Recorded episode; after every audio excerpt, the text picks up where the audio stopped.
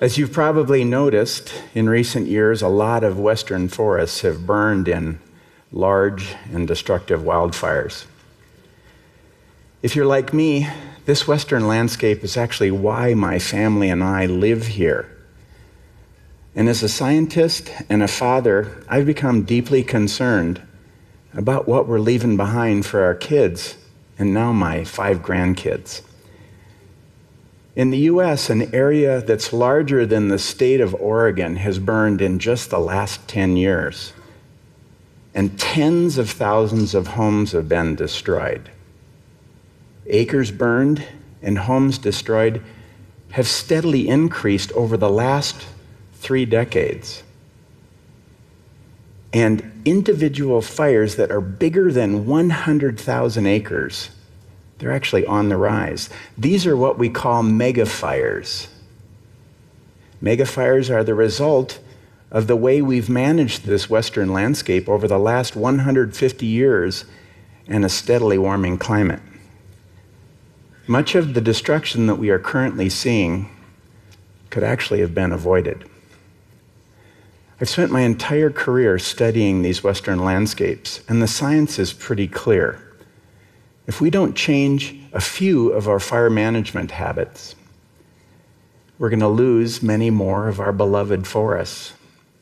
Some won't recover in our lifetime or my kids' lifetime.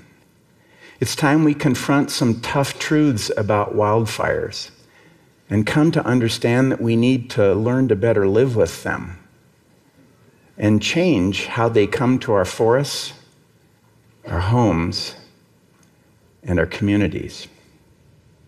So, why is this happening? Well, that's what I want to talk to you about today. You see this forest? Isn't it beautiful?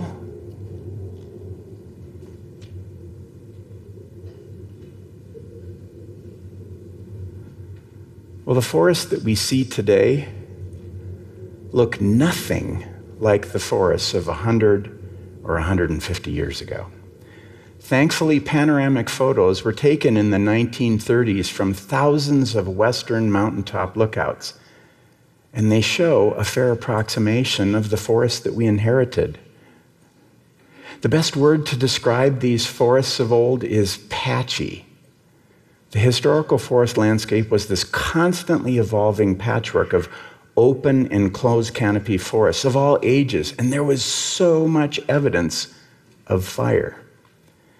And most fires were pretty small by today's standards. And it's important to understand that this landscape was open with meadows and open canopy forests, and it was the grasses of the meadows and in the grassy understories of the open forests that many of the wildfires were carried.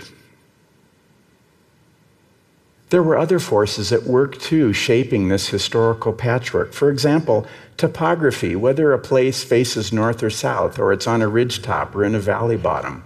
Elevation, how far up the mountain it is, and weather, whether a place gets a lot of snow and rain, sunlight and warmth. These things all worked together to shape the way the forest grew. And the way the forest grew shaped the way fire behaved on the landscape.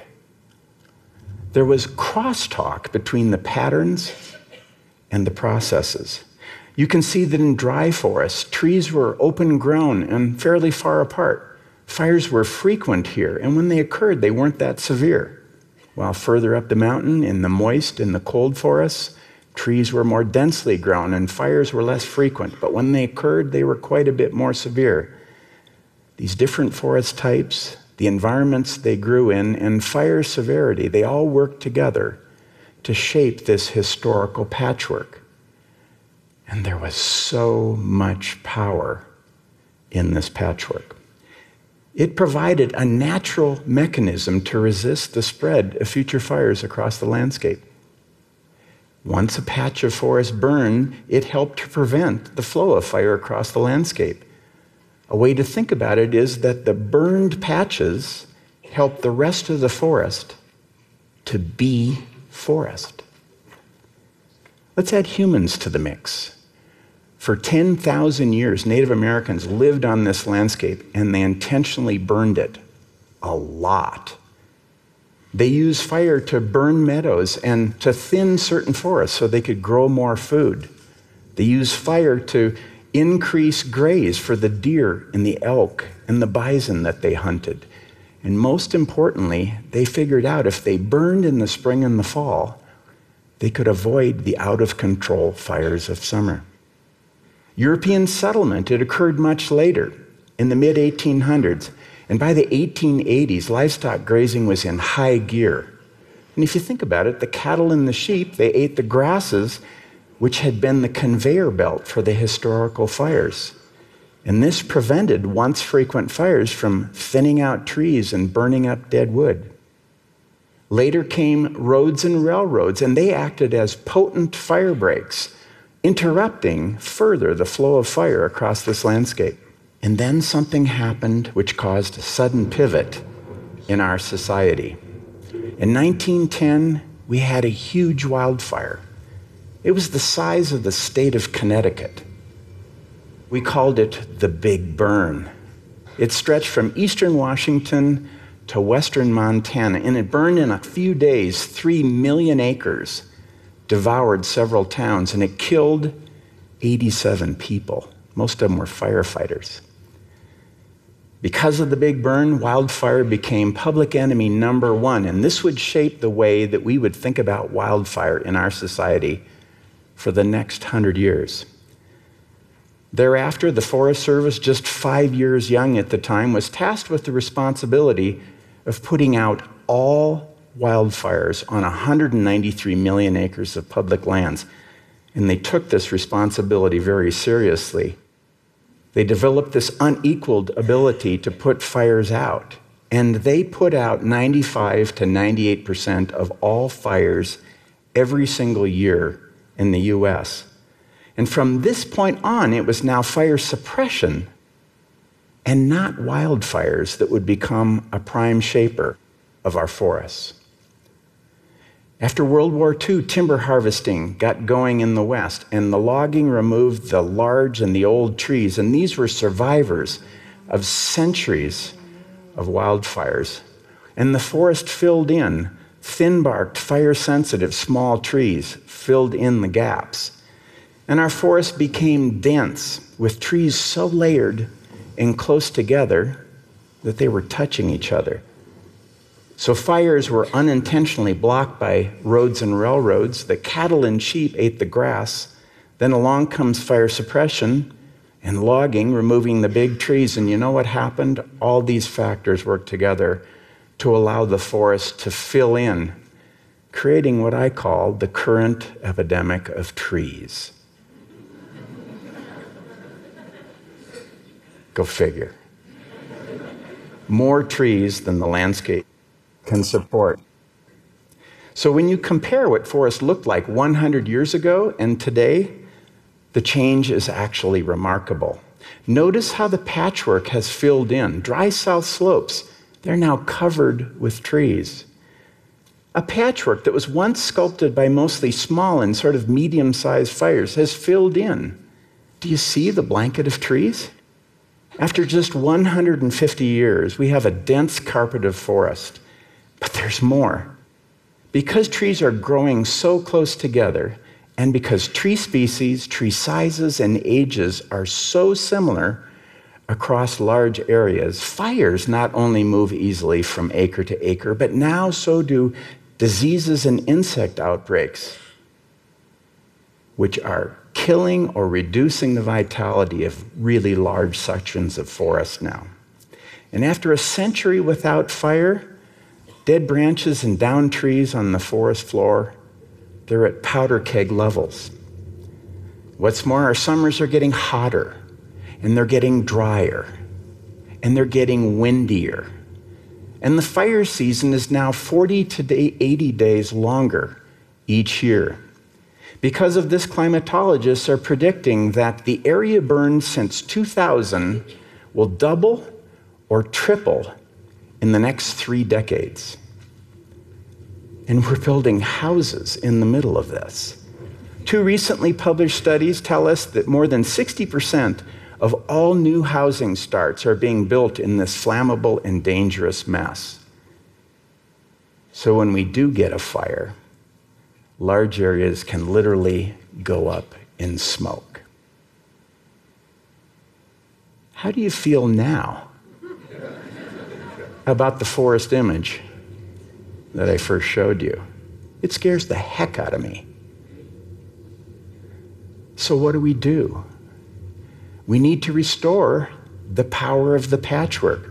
We need to put the right kind of fire back into the system again. It's how we can resize the severity of many of our future fires.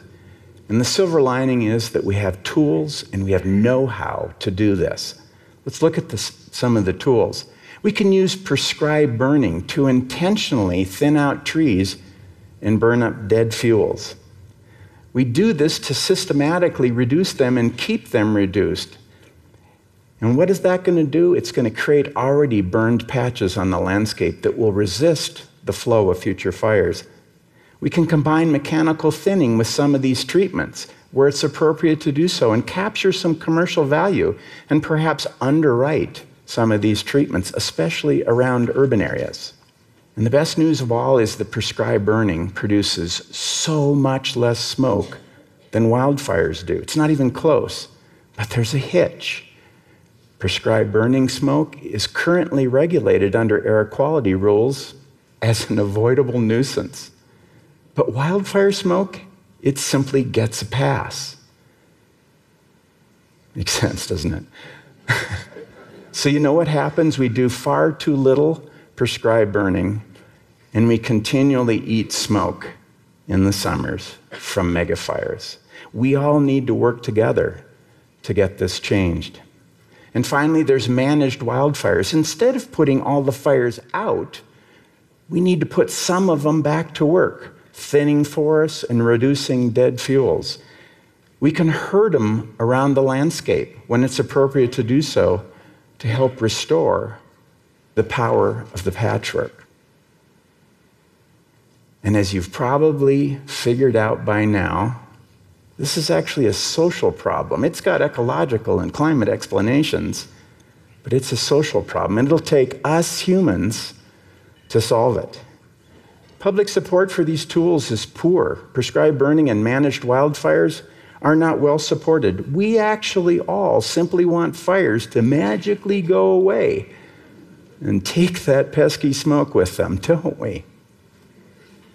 But there is no future without lots of fire and lots of smoke. That option is actually not on the table until we, the owners of public lands, make it our high priority to do something about the current situation, we're going to experience continued losses to megafires. So it's up to us. We can spread this message to our lawmakers, folks who can help us manage our fires and our forests. If we're unsuccessful, where will you go to play when your favorite places are burned black?